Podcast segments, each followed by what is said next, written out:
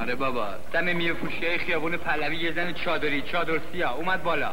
من بچه نیدم پیدکشو پول رفت یه وقت هم یه بچه داره گریه می‌کنه. صداش زدم. اومدم پایین. هرچی داد زدم. هیچ کجا نبود.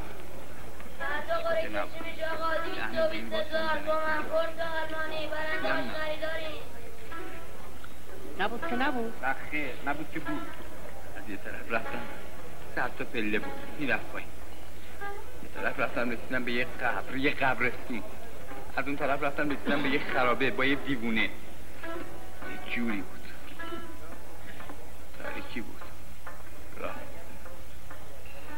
دیوارای بلند دیوونه می‌گفت یه قارب مرده میگی خیلی جالبه بیچاره زن بیچاره زن من دارم فکر کنم بیچاره زن چه حالی داره. بچه دیگه؟ بچه آدم پاره تنی. چه گوشه است. این قصبه لابد از سوری بیفولی بودی سوار تاکسی شده بود. به سوز پدر میدی.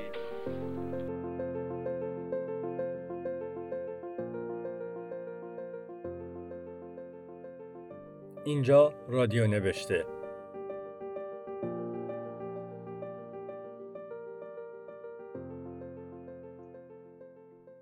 سلام من آرش دبستانی هستم و از اینکه به 22 دومین اپیزود رادیو نوشته گوش می‌کنید خیلی ممنونم چقدر جالبه وقتی ما یه آدمی رو بشناسیم که هم نویسنده و هم بازیگر و هم کارگردان یه قصه باشه آقای زکریای هاشمی مهمان این جلسه رادیو نوشته یه همچین شخصیتی هستند. از شما دعوت می‌کنم که به 22 اپیزود رادیو نوشته گوش کنید.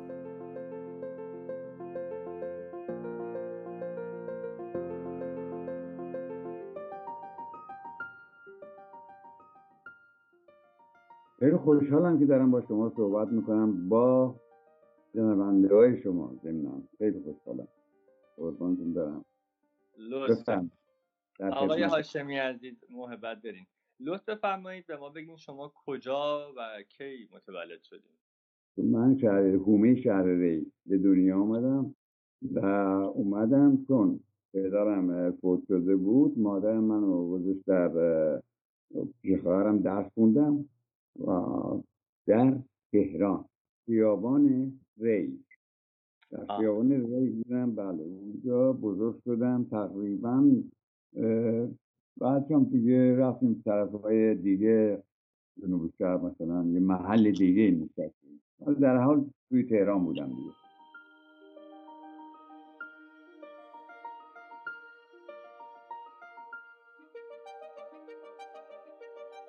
آقای هاشمی عزیز شما وقتی که کودک بودین توی خونه پدر مادرتون اهل کتاب خوندن بودن. بله در همون سنین کودکی پدرم فوت شد و مادرم ما رو آورد تهران. یعنی تو مرکز مسئول تحصیل شدم در بزرگ شدم و, و ادامه تحصیل دادم. و دیگه مادرم نه اهل مطالعه نبود چون زن قدیمی بود و, و سوادم نداشت. سواد اجتماعیش خیلی خوب بود. بسیار عالی. وقتی خودتون به گذشته نگاه می‌کنید چه علتی پیدا می‌کنید که علاقه من شدین به اینکه کتاب بخونید؟ آه من این رو عرض کنم خدمتون من اون زمانی که درس میخوندم همون کلاس ابتدایی کلاس شیشم در ششم ابتدایی که تحصیل می‌کردم علاقه زیادی پیدا کرده بودم به خوندن داستان رمان. البته خب موقع بچه بودم دوست داشتم چیزهای هیجان انگیز بخونم. پلیسی بود رمان های پلیسی رو بیشتر دوست داشتم میخوندم. و اینقدر علاقه داشتم و یه کتاب این زمان به کتاب کرایه می‌دادم. برای کسانی خواستار بودن که به مطالعه کنم من یه خرازی فروشی بزرگی بود تو محل ما که کتاب کرایه می‌داد. کمی ده شایی. من کتاب کرایه می‌کردم و میخوندم. و این چون بودجه ای نداشتم آنچنان سعی می‌کردم خیلی تون بخونم. سریع کتاب ها رو تموم می‌کردم می‌رفتم می پس می‌دادم یکی دیگه می‌گرفتم. آخر یه روز این صاحب کتابخونه دادم که گفت بچه بیاد ببینم. بودم بله. گفتش که تو کتابی که می‌گیری می‌خونی. گفتم خب بله. گفتم خب بله دیگه می‌خونم. گفت چرا؟ گفتم خب آخه بخوام یکی دیگه بگیرم. گفت خب دقت کن یا کم کم فاصله بده به سلو چند شب با حوصله بخون. گفتم آخه باید کرایه کنم پول ندارم. گفت این کتاب خونه؟ هر چی کتاب اینجا هست مال تو. اینا نگاه کن. گفتم با بله. گفت اینا رو برمیداری کتاب ببر با حوصله بخون. پولم نمی‌خواد بدی. تمام کتاب اینجا. بخون بیار اینجا بذار یکی دیگه بردار. عجله ای نکن. خیلی ممنون. مرسی. همون بچه بودم خیلی خوشحال شدم دیگه. اومدم به خواهرم گفتم. و خب خواهرم خوشحال شد. این شروع کتاب خوندن من به این شکل بود دیگه. این شکلی من شروع کردم به کتاب خوندن و خیلی هم کتاب خوندم اون زمان. تا خوب دیگه. بستگی داره به چیز زمانه. یعنی اون دوره دوره چیز خودم ها یعنی سنین خودم. در اون سنین اوایل پلیسی بود ماجرایی تمام کتاب های ماجرایی و این چیزا بود. مثلا بعدش دیگه یادم میاد مثلا کتاب مثل مال مارک بود که سوال میخوندم. همین تو خانه میسیسیپی چی؟ اونجا. خوشم میومد دیگه ماجراجویی بود دیگه تمام. و فیلم هم که می‌رفتن فیلم های ماجرایی بود اون زمان بیشتر می‌رفتیم. و علاقه ای که داشتن هم فیلم و هم کتاب. این در وجود من مثلا جا گرفت پر شد و نگهداری کردم ازش تا روزی ازش استفاده بکنم فکر کردم. آقای هاشمی عزیز خواهرتون اهل مطالعه بود درسته؟ نه خواهرم اهل مطالعه نبود. برای اینکه انقدر بچه داشت که فرصت مطالعه نداشت اصلا. تا بچه داشت. اون دیگه کجا می‌تونید مطالعه بکنه؟ اصلا. ولی مشوقه خوبی بودن خیلی خیلی. زنا زمنا. خواهرم خیلی تشویقم می‌کرد. و خب اما تشویقا بود دیگه. به حال در من اثر کرد دیگه. و خب بعدشم دیگه خب بزرگ شدم. یواش یواش جاهایی که کار کردم حالا بعدا براتون میگم دیگه چطوری شد که دیگه تصویر شدم دیگه برای نوشتم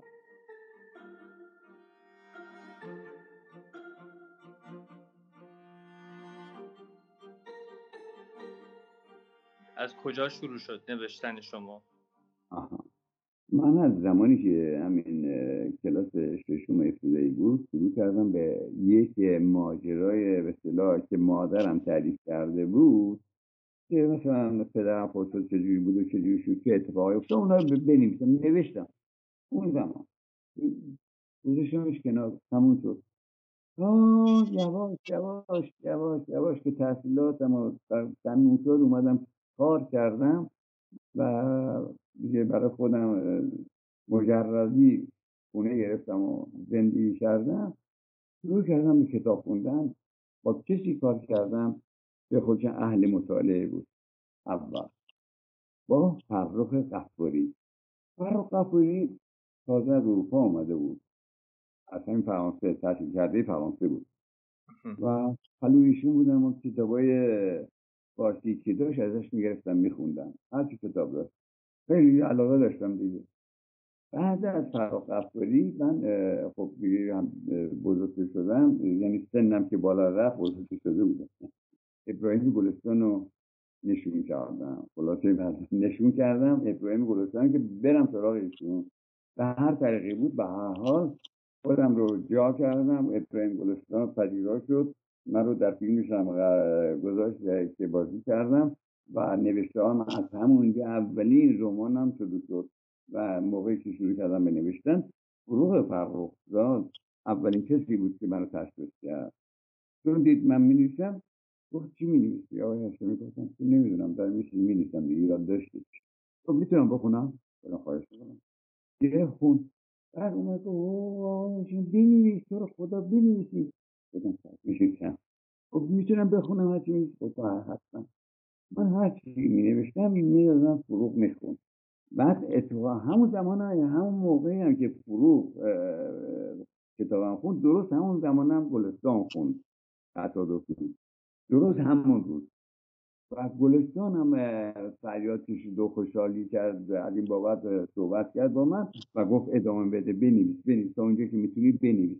و این دو شخص مشوق اصلی من در نوشتن بود و اولین رمان من رمان توتی بود که می نوشتم رو روحشات می گرفت می و به می‌داد و دخالتی نمی کردن در نوشته های من. هیچ کدوم نه گلستان نه فروغ. فقط تشویقم می‌کردن و گلستان نوعی خاص برای تشویق کردن با من جلو اومد. اون بود که می‌گفت حواست جمع کن. فکر کن و بنویس. همینجوری یلخی ننویس. روده درازی نکن. خلاصه مطلب. و تشویق و بنویس. تا اونجایی هم که می‌تونی بنویس از هیچ اصلا تقلید نکن. خودت باش. من سعی می‌کنم خودم باشم همیشه. و از اون تاریخ من سعی کردم خودم باشم و تا الانم که به این سن رسیدم خودم هستم و خودم. و همین روشی که دارم ادامه دادم و تا آخرم و با همین حالم میرم جلو.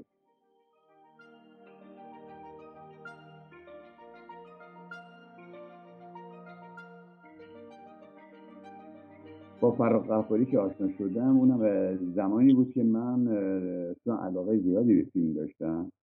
خب می‌رفتم بازی می‌کردم. یک رول می‌گرفتم دیگه. ولی شنیدم که فرق غفاری اومده از اروپا یه شخص به نام فرق غفاری که یه نقدی هم نوشت در مورد فیلم شرنشینی در جهنم و بعد خودش شروع به کار کرد. من اون انتخابی که کرده بود و نفسش دوست من بود و همبازیم بود در با هم در همون شب نشینی باش کار کردم. ازش خواستم که منو معرفی کنه و معرفی کرد. بلا فاصله فراغ افاری گرفت منو چون احتیاج داشت به اون پرسونالی که لازم داشت در چیز من دید.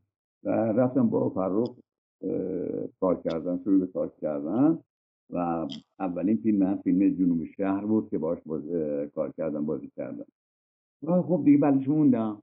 از من خیلی خوشش اومد دوست داشت گفتش که می‌تونی با ما باشی؟ گفتم با کمال میل و پل فرخ قفاری موندم. پنج سال تمام من با فرخ قفاری کار کردم. و اسیستانش بودم پای شما چجوری هستن به سینما باز شد؟ ابتدا به ساکن. قبل اینکه آقای قفاری در واقع شما دعوت کنه به همکاری پیش از اون در واقع شما در سینما بودین درسته؟ بله. من کلاس اینجوری بگم براتون؟ کلاس هشتم نهم بودم. من نهم. یکی از دوستان من که رفته بود که سیاه لشکر بازی کرده بود اومده بود تعریف می‌کرد که آره رفتم با فیلم قفلت ناصر ملک موسیقی بازی کردم اینا. من اینو چیز شدم. شنیدم اینو ازش خواستم که منم ببره دیگه.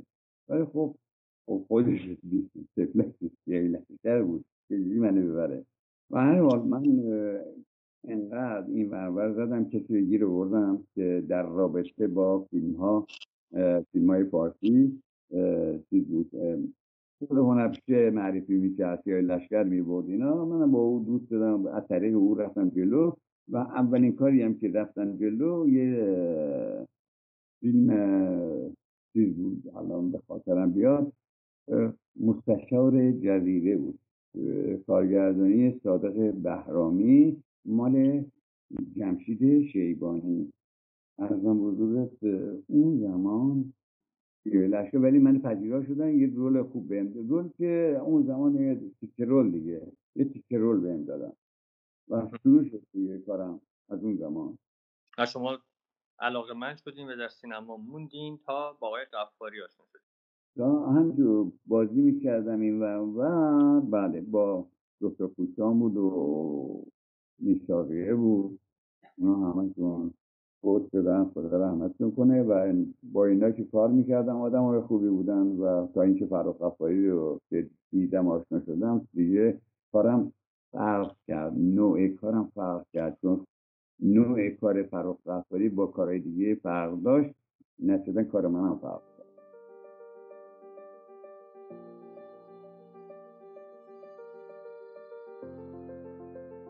طریق آقای قفاری وارد استدیوی فیلم گلستان شدیم؟ در اصل بله چون گلستان با فرخ دوست بود با هم دیگه رفیق بودن و گلستان گهگاهی میومد تلوی فرخ. به عنوان دیدار در دوستی هم دیگه با هم دیگه بودن دیگه. نجیب من اونجا که میمد با فروغ فرخ دادم چند جلسه اومد آشنا شدم با گلستان. آشنا شدم تا اینکه گلستان یه فیلم می‌خواد شروع کنه به نام دریا.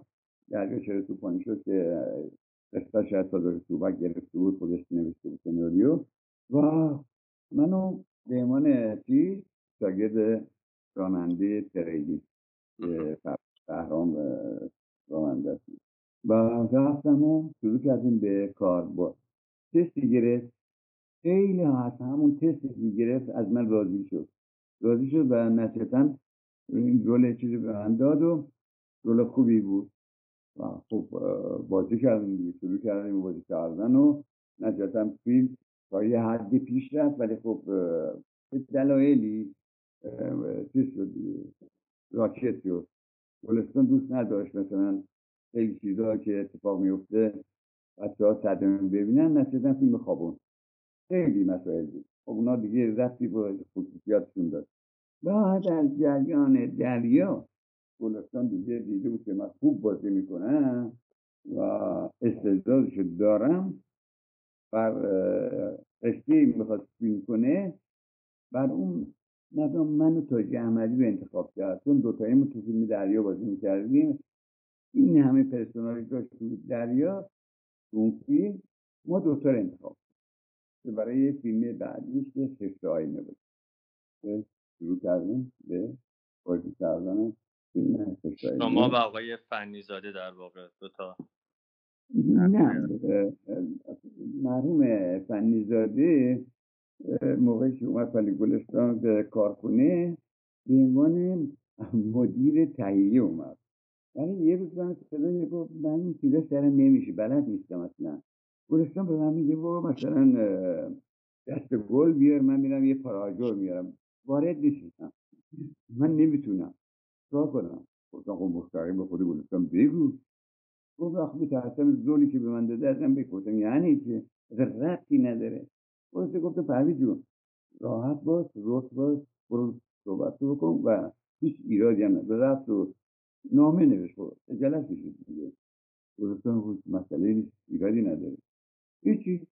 بعد اومد و هم تکه بازی که بازی که توی هم کافه بود دیگه با او بود و جلال مقدم بود و چند نفر دیگه بودن که گلستان از خیلی سیاهی لشکر استفاده کرد خیلی هم خوب ازشون کار گرفت. فنیزاده به شما یه دیالوگ معروف رو فکر می‌کنم. می‌گفت می‌گفت پسته بخور. درسته؟ اون آقای فقیه بود که می‌گفت پسته بخور. بله. فنیزاده یه رول چیزی داشت دیگه راستی داشت. کوتاه بود ولی خیلی قشنگ بازی کرد. خیلی خوب بود. اگه هنرمند خوبی بود. آقای اون آقای فقیه بود که به اصطلاح کل شاخه سرش گذاشته بود. جایل منش بود. ما پسته بخور و این اون بود که می‌گفت پسته بخور. اون سیاهی لشکره به نظر من بهتر بودن. خیلی خوب بازی کردن. سیاهی لشکره که یکیشون چاقه بود که پسته می‌خورد تون رو میوه فروش بود مثلا یه میوه فروش. گلستان از اینا بازی گرفت خیلی قشنگ. خیلی راحت. مثلا چیز نبود براش. یعنی حتما باید یه هنرپیشه قوی باشه. مهم نبود. یا از یه سیاه لشکر اومد انتخاب کرد و بازی گرفت و خیلی عالی شد دیگه. دیدین دیگه فیلم دیگه. بله.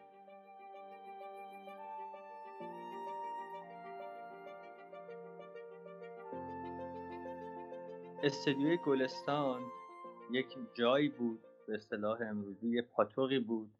آدم های تراز اولی که امروزه ما به یاد داریم ازشون خاطرات ادبی بزرگی رو پدید آوردن تو جهان ادبیات در اونجا آمده شد داشتن.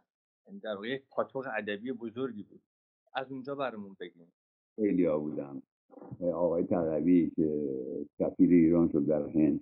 ارزم بزرگتون اون زمانی که گلستان این این اشخاصی که با گلستان کار می‌کردن اغلبشون روشنفکرای اون زمان بودن به اصطلاح. که استودیوی گلستان اون موقع در مرکز بود. من اون موقع نبودم. موقعی که اومد توی در روز استودیو ساخت اون موقع من رفتم پلوش از همون فیلم دریا یعنی مستندایی که ساخته بود جای خود فیلم داستانی که می‌خواد بسازه اولین کارش دریا بود که همون توی در, در روز بود که من اونجا رفتم با آشنا شدم. یعنی شروع به کار کردم و موندگار شدم پلوسی اسیستان شدم و و موندگار شدم. اصلا یکی از اعضای استودیو گلستان شدم. و اون اشخاصی که شما فرمودین خیلی ها بودن. گلستان اصلا برای این اشخاص مثل ساملو مثل دریا بندری و خیلی های دیگه کلاس گذاشته بود. اصلا کلاس درس گذاشته بود به که انگلیسی بخونن همشون و معلم برای اینو گذاشته بود. این کاری که گلستان از اون زمان به این شکل همه اشخاصی که بودن باید همیشه بدونن خلاصش درس بخونن یعنی به انگلیسی صحبت بکنن و علاوه بر کارشون کارهای دیگه کارهای فنی یاد بگیرن. بعد و با زمانی هم که اومدم بالا در روز کار کردم با هم گروه فرستاد بود و آقای دیگه دو تا برادر بودن میناسیان و محمود هنگوال و سمد پورکمالی. و ماها بودیم که در همون استودیو کار می‌کردیم که بعد امیر کراری هم اضافه شد. دیگه همین عده خیلی کمی بودن که استودیو استودیو گلستان کار می‌کردیم. همین عده بودیم. و همه باید همه کار بلد بودم دیگه. باید یاد می من خود من مثلا شخصا هنرپیشه بودم. ولی نوار میشتوندم فیلم آفارات میذاشتم از این کارا می‌کردم. باید کار می‌کردم. این چیزی بود که گلستان به همه ما یاد داد دیگه.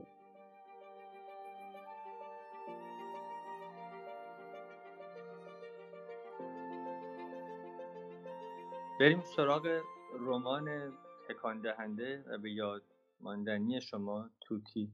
بفرمایید. یکم از رمان توتی خودتون بگین. اصلا چجوری شد و اون تصویرهای فوقالعاده اون فضای فوقالعاده که شما از اونجا ثبت و ضبط کردیم و به رشته تحریر در آوردیم فکر می‌کنم نباید هیچ سوالی بکنم. فقط شما بخوام از توتی برای ما بگیم توتی رو من زمانی که شروع کردم همون موقعی بود که از کردم خدمتون من اومدم پلوی گلستان. یعنی از روزی که پلو گل ابراهیم گلستان شروع به کار کردم با نوشتن توتی بود. چون هنوز کار به به اون شکل شروع نشده بود من تو اتاق تلفن مثلا جواب تلفن ها رو می‌دادم. ضمنا می نوشتم شروع کردم به نوشتن همین توتی. برای خودم نوشتن که حدود پنج شست صفحه نوشتم کتاب چه کوچیک یعنی بزرگم نبود. کتاب چه 18 در 24 اینطوری. یه فروغ دید و ازم گرفت خوند و که گفت با که بنویسه و خیلی خوشش اومده بود از اونجا شروع شد. و درست همون موقعی که فروغ اینو خوند و من تشویقم کرد گلستان اومد گفت چیکار داری می‌کنی؟ گفتم این چه دارم مینیسه گفت می‌تونم بخونم؟ برداشت و گرفت نشست تو اتاقش خون یه مرتبه داد فروغ فروغ فرخ تفلک ترسید روی خیال اتفاقی افتاده. گفت ببین این پسره گذاشتک کار کرده؟ گفت چی؟ گفت ببین چی نوشته دیگه با گفت خوندم. گفت خوندی؟ گفت بله خوندم. بله خیلی های آقا اومدن دوتایشون پلو منو خلاصه شروع شد. تشخیص کردن من من توتی رو اینجوری شروع کردم. و درست تو بحوه کار من می نوشتم بچه ها می گفتن می خندیدن شوخی می کردن داد می من می نوشتم مثلا یه روز مرحوم اخروان ساله اومد و چکار بکنی هاشمی؟ اه تو توی شلوغی داری روما حیران برگشت آقا برای این فرق نمی‌کنه. تو هر جایی باشه این کار خودشی می‌کنه. آره تو شلوغی بچه ها تو شوخی کردنشون توی بازی کردنشون شریش بودم و کار خودم هم می‌کردم. من توتی رو من اینطوری شروع کردم؟ نتیجه سعی کردم خودمونی باشه راحت باشه. این سبک رو مثل پیش گرفتم. باش رفتم جلو و ادامه دادم که تا الان با همون شکل دارم کار می‌کنم که خب کتابای اخیرم بعدیش مثل چشم باز و باز و آخرین ادامه نمی‌دونم کاغذ رنگی های مطور شده است. و بعد چند دیگه که هستش دیگه حالا. اینطوری همش یه شروع کردم به نوشتن دیگه. و این چیز اولیه مشوق اصلی من گفتم براتون فروغ فرخزاد و ابراهیم گلستان بودن. و این دو شخص و واقعا واقعا به من خیلی لطف کرد من مدیون این دو شخص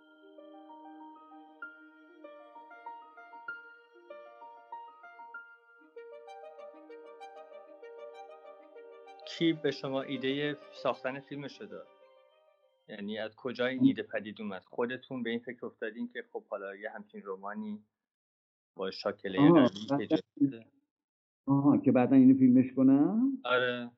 آها. اونم یه چیزی مراحلی داره دیگه. مراحلی که طی میشه اون زمانی بود که ما دیگه من کتاب اونجا تموم یعنی سه سال طول کشید تا این توتی تموم دیگه دو سه ورسیون هم نوشتم خیلی هم طولانی بوده البته من این رو به هر حال در آوردیم ازش رو من دیگه گلستان استودیوش تعطیل شده بود دیگه من رفتم تلویزیون کار می‌کردم شروع کردم به کار کردن یعنی اولین شخصی بودم که در تلویزیون شروع به کار کرد جزء اولین آدم هایی که اونجا بودن اولی من بودم که هم آقای قطبی به من گفتش که برو در بچه هایی که پلوی ابراهیم گلستان کار می‌کردن همه رو بیار اینجا بود اینجا کار کنم تلویزیونی در کار نبود اون زمان هنوز. و من بودم و آقای مرحوم احمد فاروقی رفتیم سه تا فیلم کوتاه ساختیم در مدت خیلی کوتاه یه ماهه. و این رو به عنوان آزمایش در فیلم تلویزیون ثابت پاسال پخش کردن و اینا. و تا اینکه اون بودجه تلویزیون ملی تصویب شد و بلند گذردن در اون تپا و ما تو همون خاک خولی که اونجا داشتن کار می‌کردن شروع به کار کردیم و با آقای قطبی. آقای قطبی هم خیلی آدم هنردوستی بود و خیلی هم علاقمند بود به سینما و هنر و خیلی دوست جوانا جلو بیفتن. ایده خاصی داشت. نتیجتا ببنم که پیشنهاد کرد. گفت هر کسی در پلوی ابراهیم گلستان کار می‌کردن بیار اینجا کار کنه. و منم تا اونجا که امکان داشت اونایی که بودن معرفی کردم که اومدن دیگه. نعمت حقیقی هم و اومد دوست من بود که بالای فرخ رفایی کار می‌کرد. اونم اومد و بعد امیری کراری بود پلوی گلستان کار می‌کرد اومد و محمود هنگوال بود مرحوم. بعد دیگه ماها بودیم چون میناسیانات دو تا برادر برای خودشون استودیو باز کرده بودن. دیگه احتیاجی نداشتن که بیان توی تلویزیون کار کنن. نتیجتا ما بودیم اومدیم کار کردیم دیگه توی تلویزیون. و اون موقع که ما کار کردیم همه 13 نفر بیشتر نبودیم تو تلویزیون ملی. به من مثلا چیز کرد حتی حتی آقای قطبی گفت ببین حقوق اینها رو چند چقدر بدیم خوب مثلا. من چه می‌دونم این چیزا اصلا سرم نمی‌شد که. حتی برای خودم حقوق تعیین خیلی کم اون زمان. و شروع به کار کردیم دیگه تلویزیون. در تلویزیون که کار می‌کردیم اولین آقای قطبی از من خواست که فیلم بسازم. گفتی که من که فیلم نساز. گفت نه تو پلی گلستان کار کردی. می‌تونی بسازی. برو بساز. بودم سر. گفت یه دونه سوژه انتخاب بکن. مستند دیگه گفتم بسیار. من بلا فاصله یک فکری زد به مغزم و یه فلاکی زد و رفتم از ایرای سنتی چهارشنبه سوری ایلیاتی که مال ایل خودمون بود چهار سوانا از اونا فیلم گرفتم. عروسی بود و و چهارشنبه بود که من این فیلم گرفتم حدود 20 دقیقه بود. خودم بازی کردم با خانمم که نازدنم بود. اون موقع خب شروع کردیم فیلم ساختیم و, و مورد پسند قرار گرفت. خیلی تشویق شدم در اون فیلم. آقای رهنما بود و فرخ افوری و خود گلستان. چی میگن؟ آقای قطبی و عده دیگر. همه از این فیلم خوش اومد. و خب من تشویق کردم به این جایزه دادن و نمی‌دونم جایزه نقدی البته.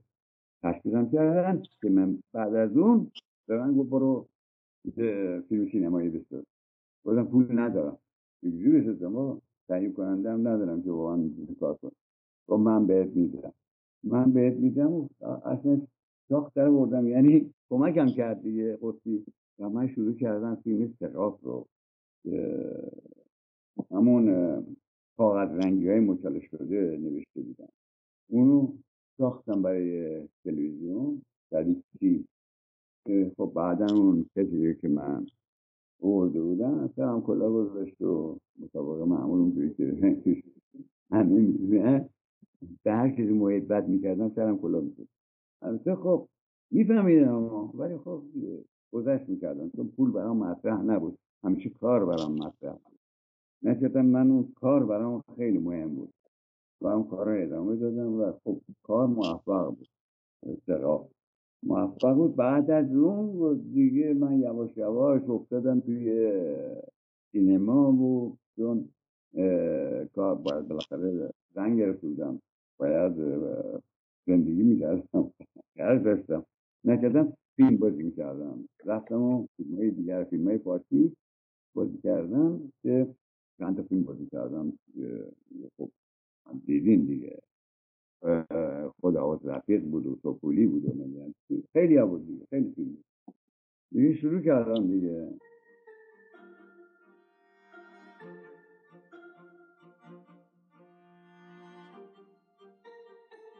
شروع کردم بازی کردم و تا زمانی که یه روزی یه جوانی اومد اومد خب ممکنه شما باتون صحبت کنم. من برد خلاصه خلاصش می‌کنم.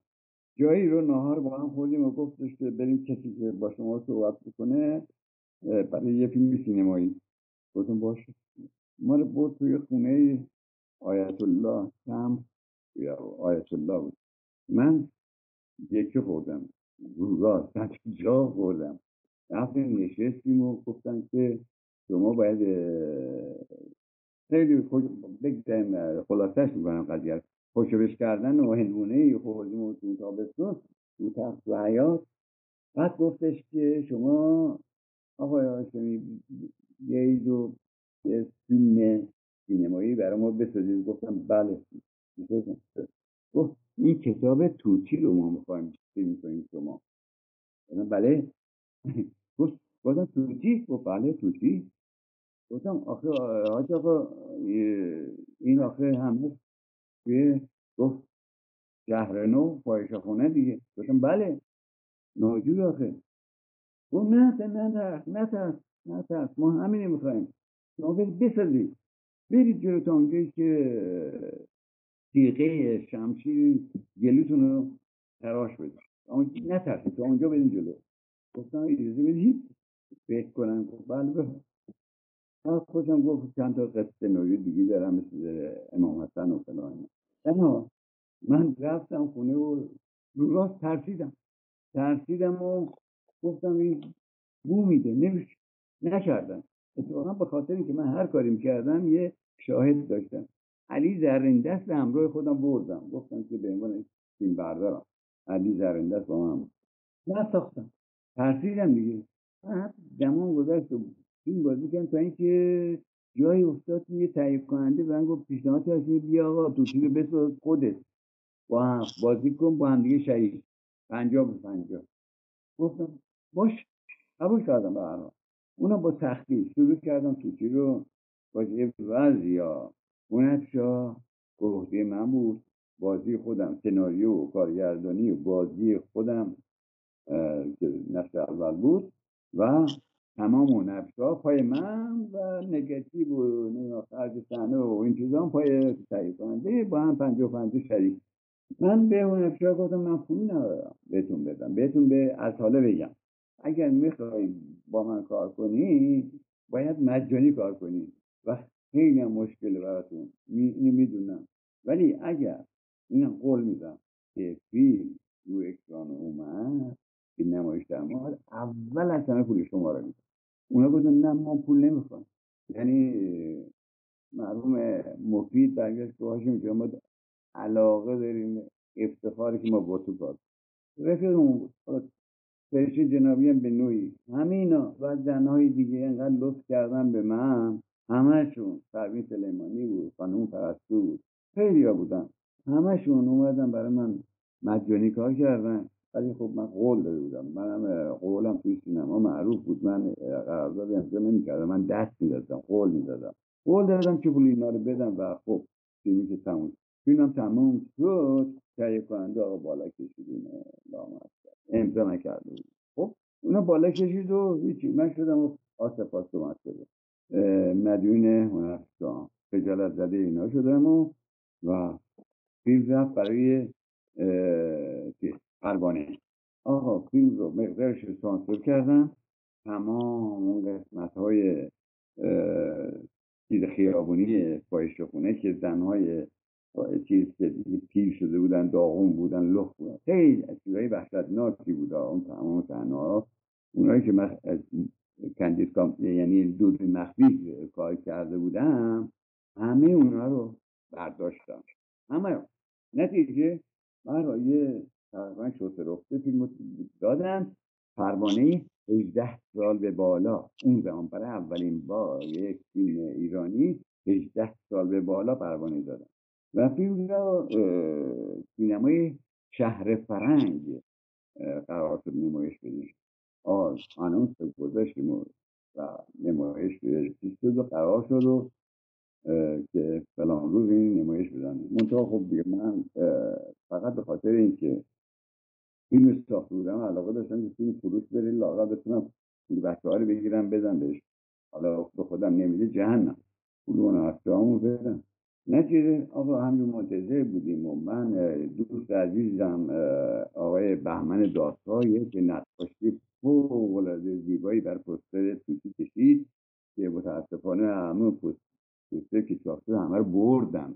همه خصوصی بردم. یعنی اصلا نصف شد به دیوار بچسبونی به چند تا موقع به شیشه ها زدیم ولی دیگه همه رو بردن انقدر قشنگ بود.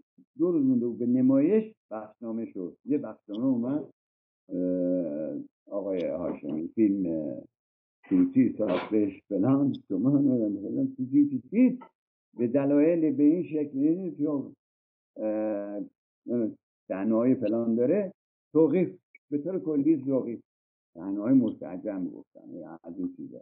آقا فیلم رو به طور کلی توقیف کردن. اومدن آقا بردن. فیلم رو گرفتن و بردن. تهیه کننده اومد گفت رو خدا بیا تو نیست میشه. گفتن آقا فیلم مال من نیست. مال تو. هر کاری کرد دیگه نرفتن تو آقا فیلم رفت دیگه تموم شد.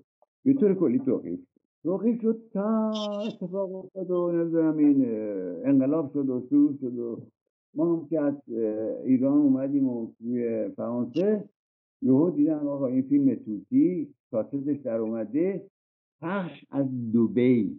از دوبی اطرافشان تمام تبلیغات دوبی ویدیو فلان فلان تبلیغات انجوری و فیلم نگاه کردن این فیلم من نیست که تمام سانسور کرده بودم. این داده می‌داد. برای این فیلمی که الان حتی شما دیدین اون فیلمی که یعنی اصاره اون فیلمی همه رو خود اینا هم سانسور کردن. خود کسانی که این فیلم رو گرفتن و پخش کردن و کردن حالا خریدن یه شکلی نمی‌دونم برای این توتی سرنوشتش این شد آخر و اون اصطلاح چیزی که شما می‌بینید اصل اصل نیست در بیشتر تصاویری که بیرون از توی خیابون های شهر نو گرفته شده اونها حذف شده؟ همش هست. آره آره اونایی که در خیابون های شهر رو من گرفتم همش حذف شده و مقداری هم توی خود شهر نو از توی خونه ها اتاقا اونا هم حذف شده. حیات و حیات حذف شده. خب من خیلی از حیات ها رو که رفتن فیلم گرفتن کاندید کامرا گرفتم. دوربین مخفی کار کردم با فاحشه ها اما دوربین مخفی کار کردم و, و خب اونا اونا چون دوربین مخفی همه چی بود دیگه عیان بود همه چی من اونا رو خودش شدم تو همه رو برداشتم. یعنی حیف شد فیلم خلاصه. طولانی هم بود بهتون بگم.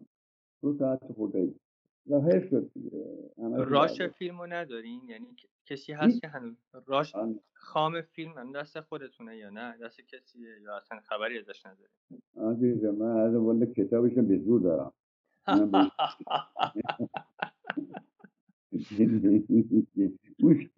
کتابیشم یک من دوستم فرید اسماعیل بود فیلمساز رفت ایران از سفارش کردم کتاب توتی رو گیر آوردی می‌دونه برای من بخر. رفته بود مشهد از اونجا یک کتابخونه یک کپی یعنی یه جلد کتاب خرید بهم.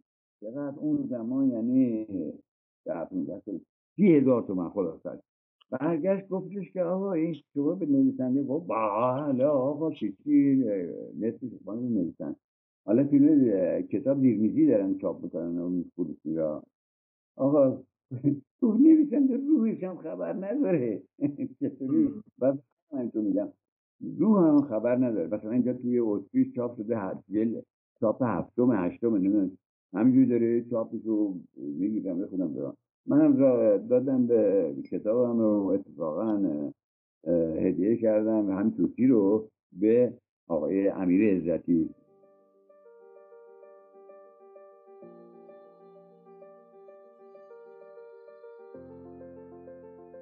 این کتابی که در امروز موجود هست همین کنه افستش این ور پیدا میشه این کتاب رو شما ورق زدین حذف و اضافه ای از توش اتفاق افتاده؟ خوشبختانه خوشبختانه. افست شده ولی ازش فقط اوایل کتاب که اصطلاح نمی‌دونم چاپخانه ملی و همه اینا رو اونا رو برداشتن دیگه. فقط نوشتن یه رمان از زکریا هاشمی. همین. ولی کتاب نه ازش بر نداشتن. کتاب دست نخورده خوشبختانه. طرح جلد کتاب یادتونه کی زد؟ یعنی طرح داشت اون موقع اصلا؟ یا کتاب سفید بود؟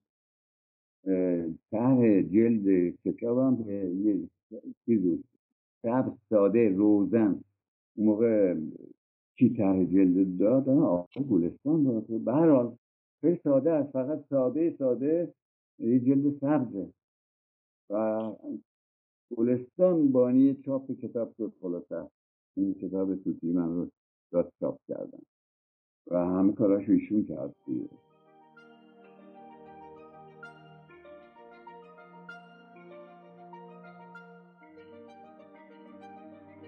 می‌خوام بدونم مهاجرت چه تأثیری روی شما گذاشت؟ آیا مهاجرت سبب شد که شما ان نوشتن دور بشین یا نه؟ برعکس نوشتن قربت یا خیلی تجارب دیگه ای که انسان هنگام هجرت پیدا می‌کنه سبب بیشتر نوشتن شما شد. و ببینید آقای دابستانی من مهاجرت کردم به اروپا. طوری بود که نمی‌تونستم بنویسم. من کار اصلی من سینما بود. من از هنرم دور از هنر دور افتادم. چیزی که با به باش واقعا میگم و پرورش پیدا کرده بودم. سینما بود. در اصل برای من. عاشق سینما بودم. هستم. و خب من از این دور افتادم. یعنی یعنی مردم دیگه در اصل. ولی از اونجایی که باید تلاش می‌کردم شروع کردم لاقل بنویسم. با نوشتن نوعی خودم رو کردم نگه داشتم. و خب ببینید من زن داشتم اینجا زن دارم اروپا باید اینا خرج داشتن. رفتم کار کردم. کار کردم توی رستوران. و کار شب واقعا میشه گفت شب روزی بود در اینجوری حساب کنید صبح می‌رفتم تا دو از شب یعنی وقتی برای خوندن و نوشتن نداشتم. مطلقا. یعنی فرصت نداشتم. من میمدم خونه مثل مرغه میافتادم میخوابیدم صبح پا می‌شدم مثل ماشین خودم میرسوندم سر کار و آشپزخونه و فلان و غذا بپز و فلان و مشتری رو را بنداز و همین تا بیام باز یه ساعت بعد از ظهر برم یه چایی بخورم و یه مثلا یه نفس بگیرم دو شروع کنم تا دو بعد شب اینی که فرصت مطالعه و فرصت نوشتن نداشتم اون زمان و سینما که قربونش برم. یعنی برای همیشه ماچش کردم. من نداشتم کنار یعنی اونا گذاشتن کنار منو. اونا کیان؟ و خب آخوندان دیگه. آخوندان مخالف بودن با ما. نتونستم.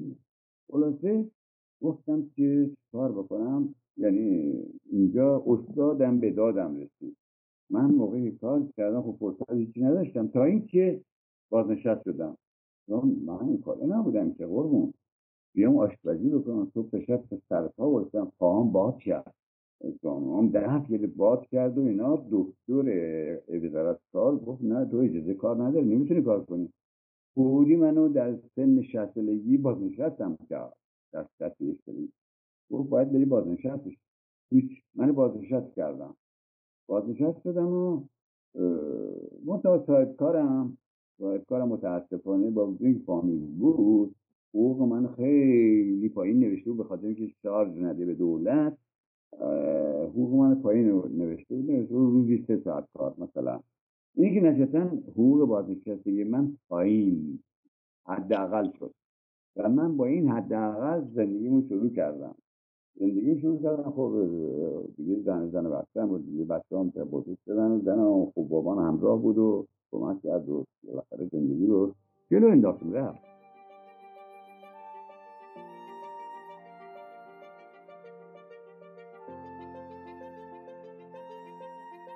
موقعی که دیگه بازنشست شدم ابراهیم گلستان هاشم. بنویس. شروع کن. گفتم نمی‌دونم الان چی بنویسم ولی الان گیجم منگم.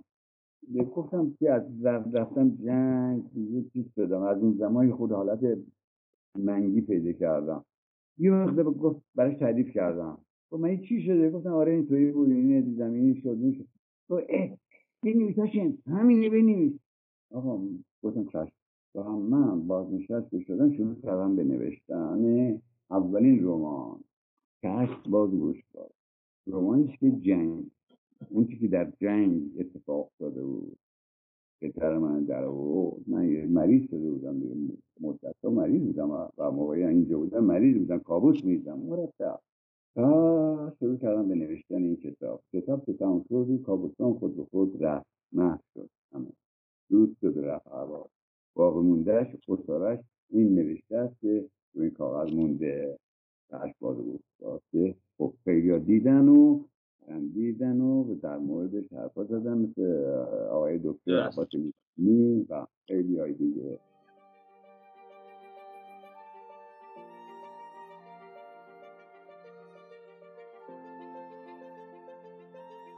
آقای هاشمی عزیز امکان داره که سوالی درباره کابوساتون بپرسم. می‌خوام بدونم که چه کابوسایی در واقع درباره جنگ کابوس می‌دیدین؟ کابوسام بگم براتون؟ آره می‌خوام بدونم که این کابوسا مربوط بود به جنگ مربوط بود به هجرت مربوط به غربت. ببینید تمام کابوس های من مربوط به همین زمان جنگ. چرا؟ برای اینکه جنگ اثر بدی در روی من گذاشت. تمام راه می‌رفتن تو اون بیابونای اندیمش زیر پام آقا جسد بود روی خاک ها روی ماسه ها جسد بود. من چطور می‌تونم دیگه آدم سالمی باشم؟ توجه کردی؟ شما اندیمش زندگی می‌کردین مدتی یا رفته بودین برای جبهه اندیمش عین خوش جنگی که در صحرای عین خوش بود اواخر جنگ بود تقریبا میشه گفت.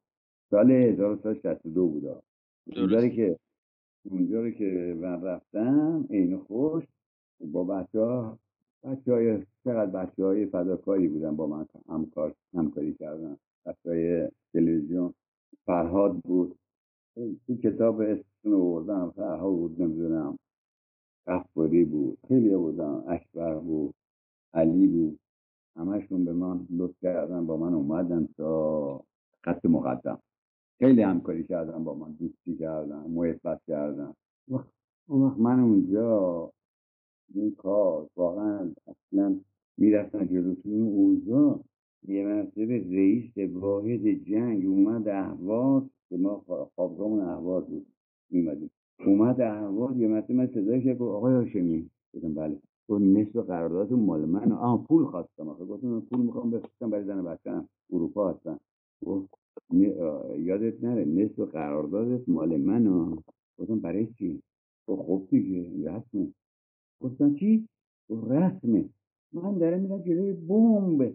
موشک تیرباز چیزی چه نخواست پول بفرستم برای زن بچه‌ام که اونجا منتظرم. آخه اینم میدم به شما. این همه اینجا تو خونه اینجا داری می‌گیرین همه. میچاپی خب همین کرد بعد به خودم فکر کردم. گفتم باش. قبول کردم. چرا؟ گفتم خیلی خوب یه چک میدم و پولی می‌گیرم ولی بهش نمیدم. زنگ گفت یادت نره آقای هاشمی یک من باید امضا کنم و یهو تمام نقص بر آب شد. هیچی دیگه. ما هرچی کارم کردیم پولم نگرفتیم. بماند. جای خود. بعد خلاص دیدم بقیه کارم اینطوریه. اینطوری شد. منم با کار رو ول کردم. راست. اون ایده که داشتم فیلمش کنم از جنگ تمام اون نقص بر آب شد با این برخوردی که با من کردی با رئیس باید جنگ تمام اون فکرام نقص بر آب شد یه فکر خیلی قشنگی داشتم. تو فیلم رو میدی مونتاژ درست میشه. اینم فیلم های مستند. من اومدم با مونتاژ گفتم آقای حسن دوست بچسبون بره. هر جور همینطور که خودت حس می‌کنی بچسبون بده تحویل بده بره. یعنی اینطوری شده بهتون بگم ها یعنی من فیلم را دیگه فیلم نساختم. مقدار همجوری روش بودی به هم چسبونی دادیم زن حتی یکی از همکارای آقای حقیقی گفت آقای هاشمی فیلم کیلویی ساختن گفتم برای اینکه کیلویی پول گرفتم. این قضیه فیلم ساختن من بود از جنگ و منتها. خب همه کارا رو کردم. جهنم. اون اثر روحیش در من خیلی وحشتناک بود. اون اثر بد بود که من شبا تا صبح تابوت می‌زدم فریاد می‌زدم فریاد می‌زدم تا صبح. داد بیداد می‌کردم که کسانی که با من بودن همه اصلا خیلی ناراحت بودن واقعا ناراحت بودن. شب گریه می‌کردم میخندیدن داد می‌زدم نمی‌دونم چی کارا می‌کردم خودم دیگه عجیب غریب بود دیگه.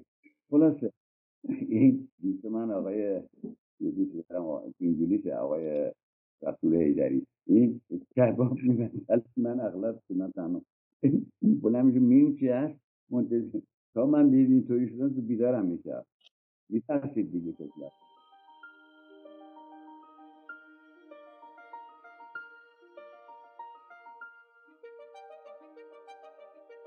بدین منوا جنگ هم توی شد که تا اینکه بالاخره به یه شکلی خودمون رسیدیم به کاری خریدن وقته اینجا شروع کردیم کارگری و مالی همولی کردن در رستوران و آشپزی کردم و آشپزم نبودم آشپز شدم خوشبختانه اون بودن چیز یادگیریم زیاد بود قوی بود سری یاد گرفتم و ساختم دیگه آشپز شدم خلاصت آشپزی کردم برای مردم و همه هم میمدن جا حاج بکری هاشمی رو ببینن. میمدن آقا اینم بگم. خب محبت داشتم واقعا مردم. به من انعام می‌دادم من گریه می‌گرفت خلاصه.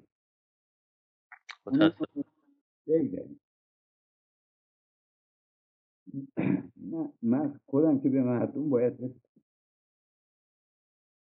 میبخشید. نه آقای هاشمی عزیز راحت بشین مثلا من کمک می‌کردن. خب لطف کرد. لطف داشتم. حالا به این منوال گذشت. خلاصه. گذشت ما کار کردیم. آشپزی کردیم و آخرتر هم که حالا بعد نشستیم و نوشتن دیگه. دیگه دیگه از اون سال از اون سال بازنشستگیم تا الان دارم می ها تجربه چند وجهی شما از اتفاقات متعددی که براتون افتاده سبب این شده که شما هنوز می و این نکته خیلی خیلی تکان دهنده ایه. چون خیلی از انسان هایی که مهاجرت کردن قلمشون رو گذاشتن کنار ولی خب اتفاقات متعددی که در زندگی شما افتاده سبب این شده که شما کماکان دست به قلمین و تجربتون رو و آموختهاتون رو به کار نوشتن گرفتین. اگر این اتفاقها شاید نمی افتاد شاید شما هم دیگه نمی نوشتین شاید. ولی من چون علاقه وافری داشتم به نوشتن از بستگی دوست داشتم علاقه داشتم دیگه. و هنرپیشگی که اصلا حرفی منه از بچگی اصلا خودم آسیس بودم همیشه خیلی بچه ها تو محل. و این دو چیز چیز علاقه من بود. اصلا نمی‌دونم چی بودی این دوتا از من خارج نمی‌تونست بشه و نشده. درست الان بازی نمی کنم ولی می نویسم با نوشته بازی می کنم الان به این شکل من بازی رو می کنم توی سینما عوضی که تصویر باشه میندازمش توی کاغذ. الان بازی کردن من روی کاغذه. روی کاغذ میفته منعکس میشه. و این نوشته های منه. که خب به هر حال الان خیلی زیاده. دارم. خیلی. الان انباشته شده که به زودی چاپ میشه. به هر شکل شده چاپ خواهد شد. خیلی خاطرات هم هستش که خب اولی که بعدم چند تا دیگه حالا اینه که چاپ شده جای خود و چند تا دیگه آماده است که خب این دارم چاپ می‌کنم. درست پولی ندارم و نمیده به من ولی باشه. اقلا مردم می‌خونم خیلی. برای پول که من نمی نویسم برای پول که کار نمی کنم این شیوه منه. من دوست دارم بنویسم و بدم به مردم. مردم بخونم نوشته بدم بخونم مال گذشته ها به چه شکلی بوده چه فرمی بوده و به چه شکلی ماها توی این اجتماع شروع به کار کردیم و راه افتادیم پا گرفتیم. با چه آدمایی با چه اشخاصی چه فرمی چه شکلی. خلاصه از این آب من به این شکل در حال اومدم بیرون. اومدم بیرون تونستم بدن همون بیرون بگیم هشتاد و آه سالمه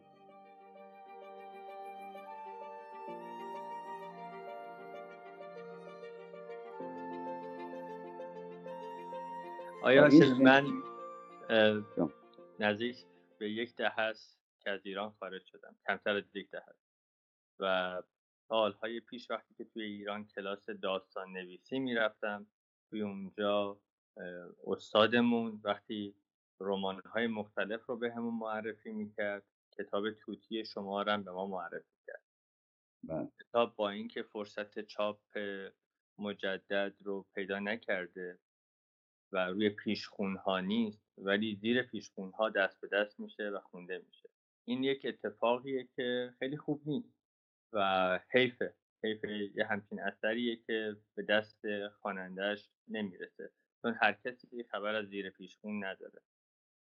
بله دیگه. الان البته از طریق آقای امین امیر عزتی باشگاه ادبیات این امکان داده. آره به شکلی. حالا نمی‌دونم. من دادم در اختیار ایشون کتاب رو هدیه کردم و چرا مثلا توی بطری چاپ می‌کنن چاپ هشتم می‌رسه. همینجورم پخش می‌کنن و به من که من که پولی از اون نمی‌گیرم نمی‌خوام. به من که هیچی نمیدن. لاقل برسه به دست یه ایرانی که بتونه یه کاری انجام بده.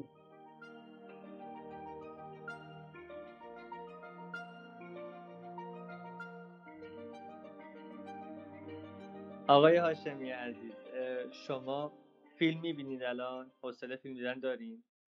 خب فیلم که خب من الان به سینما نمی‌تونم برم. کمتر. یعنی سینما خونه خونه میشینم تماشا می‌کنم دیگه. تلویزیون و دیگه. با همین تبلت هم چند تا همین فیلم ها رو می‌بینم. با همین تبلت. کدوم فیلم این اواخر فیلم هایی که تولید شده کدوم باب میل شما بوده؟ اواخر من فیلم تازه ندیدم برای اینکه چرا؟ برای اینکه شدیدا من مسئول نوشتن یه رمانی بودم باید زود تموم شد که الان دو سال طول کشیده بود به نام ایار. تازه تمومش کردم. نفس کشیدم نفس کشیدم یه هفته پیش تقریبا چند هفته پیش یه هفته چند هفته پیش بعد شروع کردم به یه رمان دیگه. باز دومته افتادم به دیگه یعنی چیزی فرصت نمی‌کنه واقعیتش چیه؟ تماشا بکنم اگرم تماشا می‌کنم الان صرفا به خاطر تنوع بعضی اوقات. مگر اینکه چرا سفارشی بشه یا اینکه دعوتی بشه برای فیلم تازه. مثلا بچههایی که فیلم ساختن از ایران دعوتم کردن رفتن دیدن فیلماشون همه رو. از که فیلم ایران اومده اونا رو دیدم همه رو. مال جوان ها تازه کارهای خوبی می‌کنن. اگه امکان داره من شما بپرسم که به من یه فیلم پیشنهاد کنید چند تا فیلم به من پیشنهاد کنید من برم ببینم. فکر می‌کنید من باید چه فیلمایی رو دیده باشم؟ والله من, من همه فیلم که ندیدم و نمی‌شناسم. ولی فقط می‌تونم پیشنهاد به شما بکنم که اون چیزی اون چی که دلتون می‌خواد به همون شکل جلو بریم و اون همه همه رو ببینید. خودتون همه رو ببینید. لاغر تو این همه دیدن یکی انتخاب می‌کنید که خوبه یا بده دیگه. هم فیلم ها رو ببینید بعد نیست. شما ای وقتش داشته باشید پیشنهاد می‌کنم که سعی کنید تمام کارهای بچه ها که البته زحمت شده روز یا نه اینکه هر کسی علکی هم می‌سازن آخه. همینجوری فیلم های اون موقع علکی میساختن الان الان هم همین کار می‌کنن. نه سعی کنید یه کارهای خوب ببینید دیگه. یه سوال بپرسم. من خواهش هر چی سوال دارین بپرس. قربونتون برم. وقتی سینمای ایران اسکار گرفت چه حالی داشتیم من شادی کردم. واقعا شادی کردم از این پیشرفت سینما و این آقای اثر فرهادی. فرهادی. دیدمش رفتم دیدمش. فوقلاده و کارش دیگه. بابا دیگه اینا خود تفلک ها زحمت می‌کشن دیگه. و یا مثلا کارهای اواخر بود که عباس خدا بیامرزه. عباس بود یا رستمی تفلک خب کارش رو من دوست داشتم البته نه همه کاراش چند تا کارش فوقلاده بود. بعد افتر فرادی بود. بعد مال افتر فرادی رو خوشم اومد. دیگه خیلی فیلم اومد. ولی بهترینش مال افتر فرادی بود. رو یا اون تا ابد یکی اونم دیدم. بد نبود. بد نبود. بازی بچه ها خوب بود. یک روز. اونا که دیدم چند تاشون خوب بود. فقط بهترینش مال فرادی بود. بهترینش مال فرادی بود. خیلی یعنی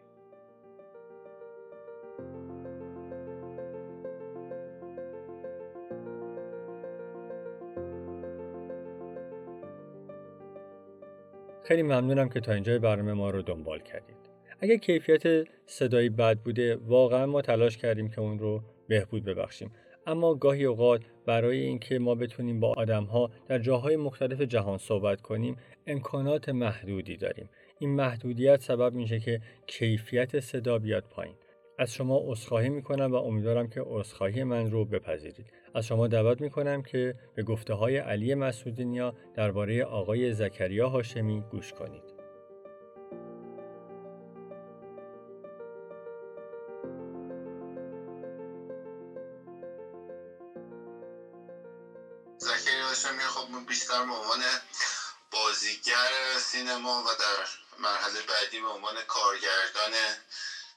می‌شناسیم به عنوان بازیگری که با خیلی از کارگردان موج نو همکاری داشت مثل ابراهیم گلستان. خب فیلم معروف خشت آینه رو تو کارنامه بازیگریش داره.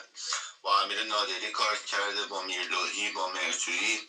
و خب کارنامه بازیگری بسیار درخشانی از خودش به جا گذاشته. در مقام کارگردان هم فیلم خیلی خیلی خوب سقاپو داره و البته همین توتی رو هم توی اواخر در واقع دوران پهلوی کارگردانی کرد و فیلم دیگه به نام زن باکرم توی کارنامه کارگردانیش هستش.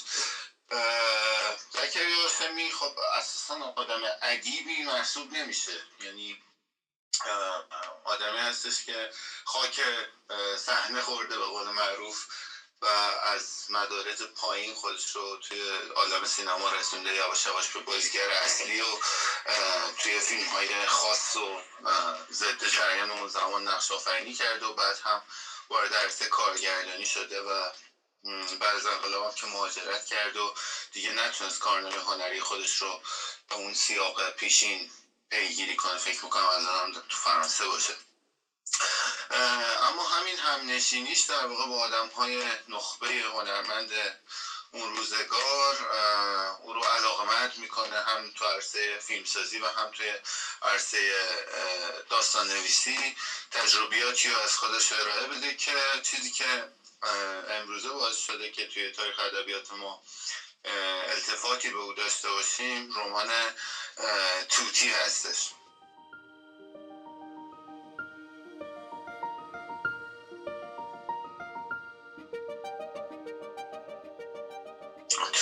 در واقع شاید امروزه که نگاش می‌کنیم از منظر ادبی ارزش خیلی خیلی زیادی نداشته باشه اون بخش تکنیکالش یا مثلا نصری که درش استفاده شده چندان شاید قابل اعتنا نباشه. ولی نکته مهمی که توش وجود داره یکی از معدود نمونه های در واقع داستان پیکارسک شهری داستان نویسی ایران هستش که ما کمتر سابقه این چنینی براش داریم. یعنی داستانی که قهرمانانی از طبقه فرودست جامعه داره که اخلاقی هم نیستن و اینها مدام در حال پرسه زدن در مناطق خاصی از شهر هستن و حالا در مورد رمان توتی مدام توی منطقه معروف به قلعه یا همون منطقه که به نام شهر نو میشناسیمش.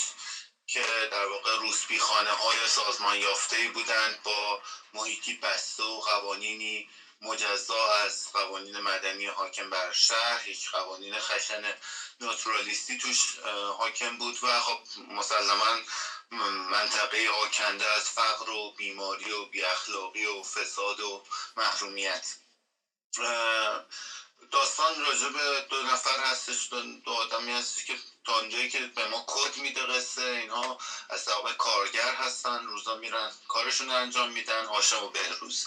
و عصرهاشون رو در منطقه قلعه میگذرونن به عرخوری و پرسه زدن در خیابان ها و البته نهایتا هم رفتن به روسبی خانه ها و در این بین در یکی از این مراجعاتشون به شهر نو هاشم با زنی به نام توتی که در واقع از روسبیان یکی از این خانه هستش یک ارتباط عاطفی برقرار می‌کنه و به در واقع شوخی شوخی مجبور میشه که خودش رو به عنوان یک آدم لال جا بزنه. و این عشق مدام در واقع ادامه پیدا می‌کنه حوادثی پیش میاد و حالا تا انتهای ماجرا که ما دیگه یا هم ندیم که نهایتا چی میشه.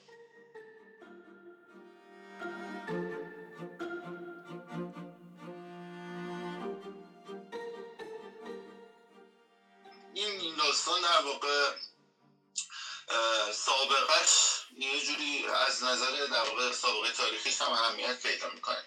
چون از یک طرف برمیگرده به نخستین تلیه های داستان اجتماعی توی ایران. یعنی مشخصا بخوایم بگیم دهه 20 که هم پاورقی نویسان ما و هم ارزم به حضور شما کسانی که مقدار دایه روشن فکر یعنی از یک طرف مثلا نویسنده مثل, مثل مشفق کازمی یا این راسته و از اون طرف نویسنده مثل محمد مسعود در راستای مثل تهران مخوف تفریحات شب با شرفا. ما مدام در واقع داریم می‌بینیم که نوعی فساد گسترده اجتماعی رو به نقد می‌کشن و سر می‌زنن به اون جاهایی که در واقع این مفسده ها تولید میشه.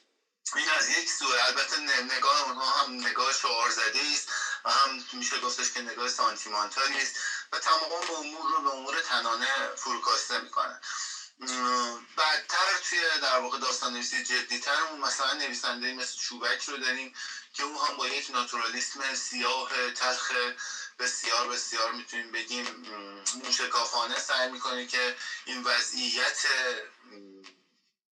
طبقات فرودست جامعه رو توی آثارش بازتاب بده. به نوعی میشه گفتش که زکریا هاشمی تلفیقی از این دوتا نهله داستان نویسی رو توی توتی ارائه میده به ما. یعنی همون بچه گزارش گونه در واقع نقادانه توش هست و همین بچه ناتورال سیاه رو شما تا حدود زیادی می‌بینید. اما ضعف های تکنیکی احتمالی که رمان توتی داره و اینکه اصلا خود قصه به نسبت حجم داستانی که هاشمی نوشته یک مقدار لاغر و کم ظرفیت نشون میده. اما در کلیت ماجرا هم از منظر مردم شناسانه.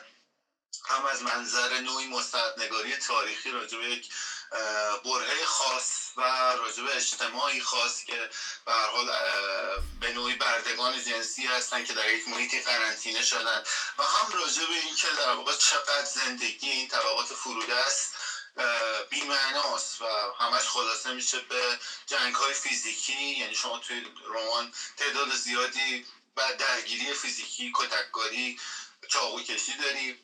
و تفریح اینها هم همین هستش که سیگار دود کنند عرق بخورند و نهایتا هم برن در یکی از این روسپی خانه ها و از نظر جنسی خودشون رو ارضا بکنم نه عشقی نه هدفی. شما هیچ آرمانی نمی‌بینید هیچ نوع امیدی به بهبود شرایط اجتماعی نمی‌بینید. جامعه به اینها التفاتی نداره. اینها با آدم های معمول طبقه خودشون درگیر هستن و چه زنان و چه مردان داستان معمولا از طریق خشونت فیزیکی می‌تونن حق خودشون رو بگیرن یا حتی نگیرن. یعنی بعضی منجر به ناکامی و شکست میشه. این در واقع نکته خیلی مهمیه راجع به رمان توتی که حجم زیادی از این رخدادها رو به شکل فکت های داستانی در متن خودش باستاب میده. و از اون طرف هم خب خودمون سنت پیکارسک رو تا حد زیادی توی داستان خوب رعایت می‌کنه یعنی قهرمانانی که بی هدف هستن قلاش هستن و آرمان های بزرگی ندارن و چندان هم جز خود شخصیت هاشم دستخوش تغییر روحی بنیادینی نمیشن.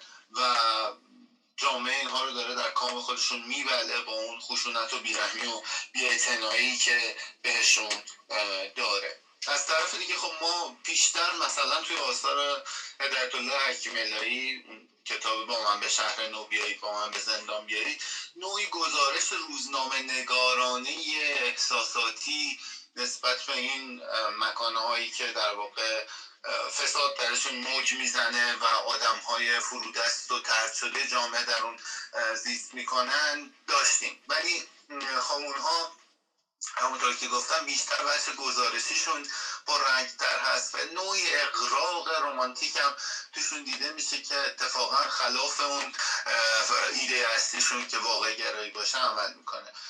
زکریا موفق میشه تا حد زیادی از این آسیب در امان بمونه. یعنی در این حال که داره داستانش رو تعریف می‌کنه یعنی کانش های داستانی چشمگیر و جالبی توی رمانش دیده میشه.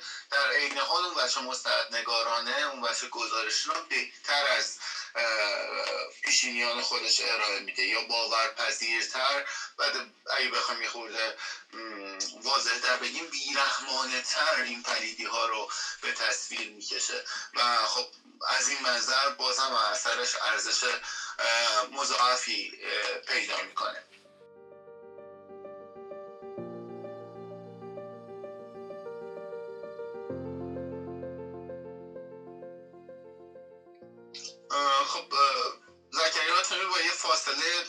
چند ساله فیلم توتی رو هم بر اساس رمان خودش می‌سازه با تغییراتی در انتهای داستان و یه طبیعتا یک نوع ایجازی که اختزام می‌کنه که در عالم سینما داشته باشه. و خب بسیاری از اون صحنه‌هایی که توی در واقع متن داستان خیلی اوریان و سریح گزارش شده. طبیعتا تو فیلم ملاحظاتی داشته و خودش هم نقشه هاشم رو بازی می‌کنه. و احمد مفید هم در نقش بهروز و فرشته جنوبی هم در نقش توتی فیلم فیلم خوبی نیست متاسفانه. فیلم آخرین فیلمی هم هستش که زکریا هاشمی کارگردانی کرده. خب اون کارگردانی که بیشترم گفتم فیلم خیلی قابل اعتنایی مثل سقاپ رو توی کارنامهش داره که با فیلم خوش ساختیه و فیلمنامه بسیار چفت و بستار و کارکترهای جالبی توشون دیده میشه ولی توی توتی موفق نمیشه. یعنی خب شاید خود متریال اصلی که رمان باشه هم این اجازه رو نمی‌داد که فیلم چندان موفق و کاملی از اون متریال در واقع استخراج کرد. و به همین خاطر طبیعتا در قیاسی اگر مجبور بشیم قیاسی کنیم بین رمان توتی و فیلم توتی قطعا رمانش ماندگاری و ارزش خیلی خیلی بیشتری نسبت به فیلم خواهد داشت. با این حال فیلم رو همچنان کسایی که در تاریخ سینما فعالیت می‌کنن جزو آثار موج نو تلقیش می‌کنن با تمام در واقع ضعف های احتمالیش و تک و توک صحنه های خوبی هم شاید توی فیلم دیده بشه ولی حقیقت ماجرا این هستش که همون در واقع تغییری که در پایان فیلم انجام داده و خیلی اونو سانتیمانتال کرده و همین که خب خود ساختار وقتی شما در واقع با داستان پیکارستی مواجه هستی یه مقداری دشوار میشه که بتونید سیر وقایع رو به شکل علت معلومی در قالب یک فیلم نامه پشت هم قرار بدیم و این ضعف در حقیقت بر فیلم هم آرش شده و همین خاطر فیلم چندان موفقی از کار در نیامده. ولی همچنان به نظر من رمان توتی رمان قابل اعتنایی است. آدم بسیار از رو که می‌خونه آرزو می‌کنه که کاش مثلا اشراف تکنیکی و یا توان نصر زکریا اسلامی بیش از این بود؟ چون خود ایده خود صحنه پتانسیل خیلی زیادی داره واسه اینکه درخشانتر اجرا می‌شده. ولی خب به حال این اتفاق نیفتاده. ولی در همین وضعیت فعلیش هم بسته اونو به عنوان یک رمان شاخص ضد جریان و مهم تلقی کنیم که در انتهای دهه چهل نوشته شده و یک برهه اجتماعی مهم برهه تاریخی مهم و یک رسته اجتماعی مهم رو با تمام جزئیاتش به ما باستاب میده و اون پوچی که توی زندگی اون طبقات هستن به خوبی به خواننده انتقال میده و خصوصا هاشمی توی شاید توی نصر ادبی زیاد موفق نباشه ولی در دیالوگ نویسی برای آدم هایی که برآمده از طبقه جاهل مسلک و لقمن شهری هستن بسیار خبره عمل می‌کنه. خب خودشان بچه شهرهایی بوده و با این ادبیات آشنایی داشته و بعد هم که توی سینمای ایران معمولا اون زمان نقش هایی که نوشته می‌شده توی همین رسته اجتماعی دور می‌زده عمدتا. و به همین خاطر از این منظر هم نکته جالبی جز ظرفیت جالب داستان هستش و همینطور اصطلاحاتی که در قلعه به کار می‌رفته توی اون خونه ها روزبی خانه ها اصطلاحاتی که بین خودشون بوده و خب خودش دستاورد زبانی هستش برای ادبیات ما.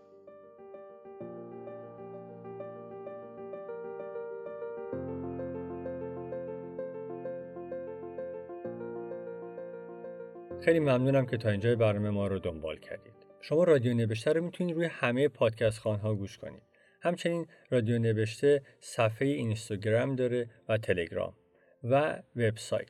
توی وبسایت رادیو نوشته ما سعی می‌کنیم دستخط نویسنده ها، عکسشون و یه سری جزئیات دیگر رو که توی برنامه اینجا ما نمی‌تونیم برای شما پخش کنیم رو اونجا بذاریم. مهمان این جلسه قلم نو خانم فائزه بهارلو هستند. از شما دعوت می‌کنم به داستان ایشون گوش کنید.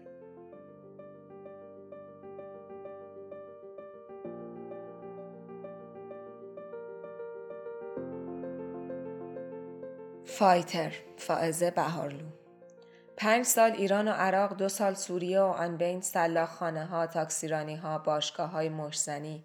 باید بروم. اینجا دیگر برای من کار نیست. باید بروم. عضلاتم دارن میمیرن. کلم هی سفید و سفیدتر می شود. از فاتح خجالت می کشم. آب توی شیشه را خالی می کنم توی آکواریوم. ماهی سر می خورد و قلوب بی می افتد توی آکواریوم. چشم های گرد فاتح ماهی را دنبال می کند. چند ثانیه باله ها و دم حریری ماهی توی آب می رخصند.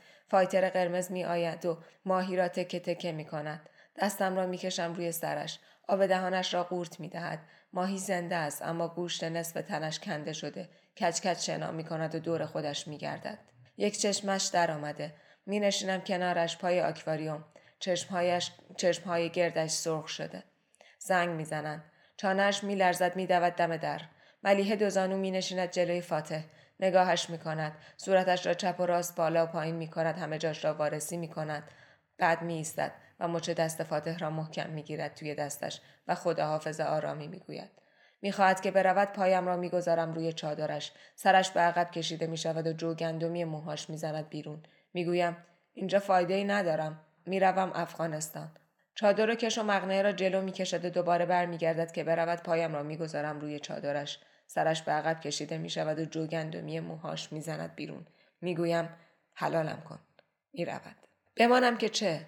آدم حسابم نمی کنند فاتح که کوچکتر بود عاشق اینجا بود. پنکه را روشن می کردم و ملحفه سفیدی می انداختم روی فرش و ظهرها که ملیه خواب بود کشتی می گرفتیم. اولش خیلی دوست داشت. بعد دیگر دوست نداشت. بعدتر بعدش آمد. مدام می باخت و دماغش خون می افتاد. یک بار که ملیه زودتر بیدار شد سر کله خونیش را که از زیر دستم کشید بیرون نگاهی به ملحفه کرد به خونهای خشکیده قهوه‌ای شده روزهای قبل به خونهای خشکیده سیاه شده هفته های قبل به خونهای تازه سرخ بعد پنبه چپان توی سوراخ دماغهای فاتح و فاتح سرش را بالای بالا گرفت و رفتن که رفتند. قبلترهاش که ملیه جوانتر بود با هم مچ میانداختیم. بازیش می‌دادم. میگذاشتم ده بار مچم را تا نزدیکی زمین بخواباند و بعد یک دفعه محکم مچش را میخواباندم. روی فرش و به چشمهاش خیره می‌شدم. می‌گفت آخ! زیر دلم قنج می‌رفت. شرطی بازی می‌کردیم. شرط سر بازی بعدی شرط سر رئیس خانه بودن شرط سر اینکه بوس بدهد شرط سر اینکه راضی باشد خروس جنگی بخریم. شرط سر اسم بچه. اسمش را گذاشتم فاتح. گفته بود اگر دختر شد چه؟ گفتم فاتحه مچ دستش را مالید. حالا کم میآیند. می‌گوید فاتح از این بازی ها خوشش نمیآید. جنگ خروس ها را که نشانش می‌دهی اسهال می‌گیرد. می‌گویم خروس ها را سر ببرم برایش کباب کنم اگر ضعیف شده. چیزی نمی‌گوید می‌رود. توی سلاخانه کارگرهایی که بدنشان ضعیف بود از دیدن خون اسهال می‌گرفتند به خاطر نخاله های گوش رفتم آنجا مشغول شدم. می آوردم برای سگها و خروس ها و ماهی ها بویم می‌زد زیر دل ملیحه. می‌گفت بویت می‌زند زیر دلم. من زیر دلم قنج میرم. او بالا می آورد برایم عطر خرید. شبیه بوی گل نرگس. بوی خون و گوشت و نرگس می‌دادم. شبها حس می کردم خوابیدم. وسط یک دشت نرگس و دورم پر است از جنازه. و آفتاب نرگس ها را می سوزاند و جنازه ها را می چزاند و من هنوز دارم نفس می کشم. بعد اخراج شدم. یکی را زدم و اخراج شدم. دلم ضعف می رود. یک بسته گوش از توی فریزر در میآورم میگذارمش توی بشخاب می‌گذارم کف آشپزخانه آنجا که آفتاب میتابد و مینشینم نگاهش می‌کنم نرم که می شود گوشها را با دقت قلقلی می کنم بعد یکی یکی با کیف می اندازم توی آکواریوم. فایتر قرمز می آید و حمله می کند. آب کدر می شود و دوباره زلال می شود. کدر می شود و زلال می شود. کاش فاتح برگردد. کاش ملیحه نمی رفت. کاش مزار پدرم آنقدر دور نبود. کاش احمد بیاید. عاشق شود. بیاید استخاره بخواهد. دو ماه پیش. سه ماه پیش. احمد آمد.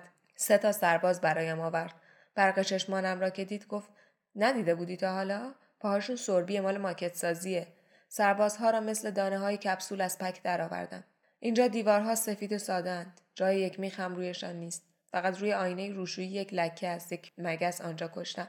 یک جوری نگاهم می‌کرد و دستهاش را به هم میمالید و حریف میطلبید. زدم توی دهانش.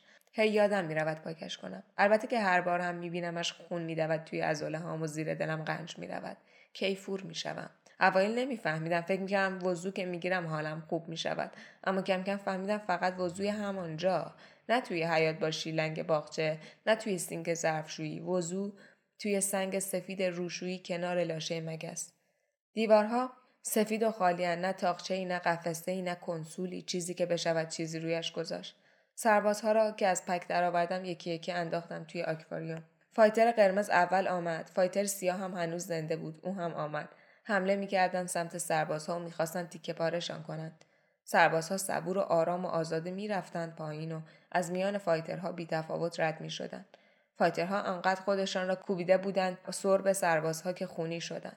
احمد گفت یه کاری پیدا کن. نمون تو خونه. گفتم باش. گفتم که ساکت شود و کیفم را کور نکند از دیدن fighter هایی که خودشان را میکوبیدند به سربازهای سربی. احمد آمد نزدیکتر و خیره به آکواریوم گفت می‌دونستی اگه fighter ها رو دو هفته گشنه بذاری یکیشون اون یکی رو می‌خوره؟ دلم قنج رفت. خونم تازه شد. نتوانستم جلوی لبخندم را بگیرم. خون خونم را می‌خورد. لکه خون روی آینه را با ناخن میتراشم. به آکواریوم نگاه می‌کنم. گلدفیش ناپدید شده. حالا فایتر قرمز دارد به تصویر خودش توی شیشه حمله می‌کند.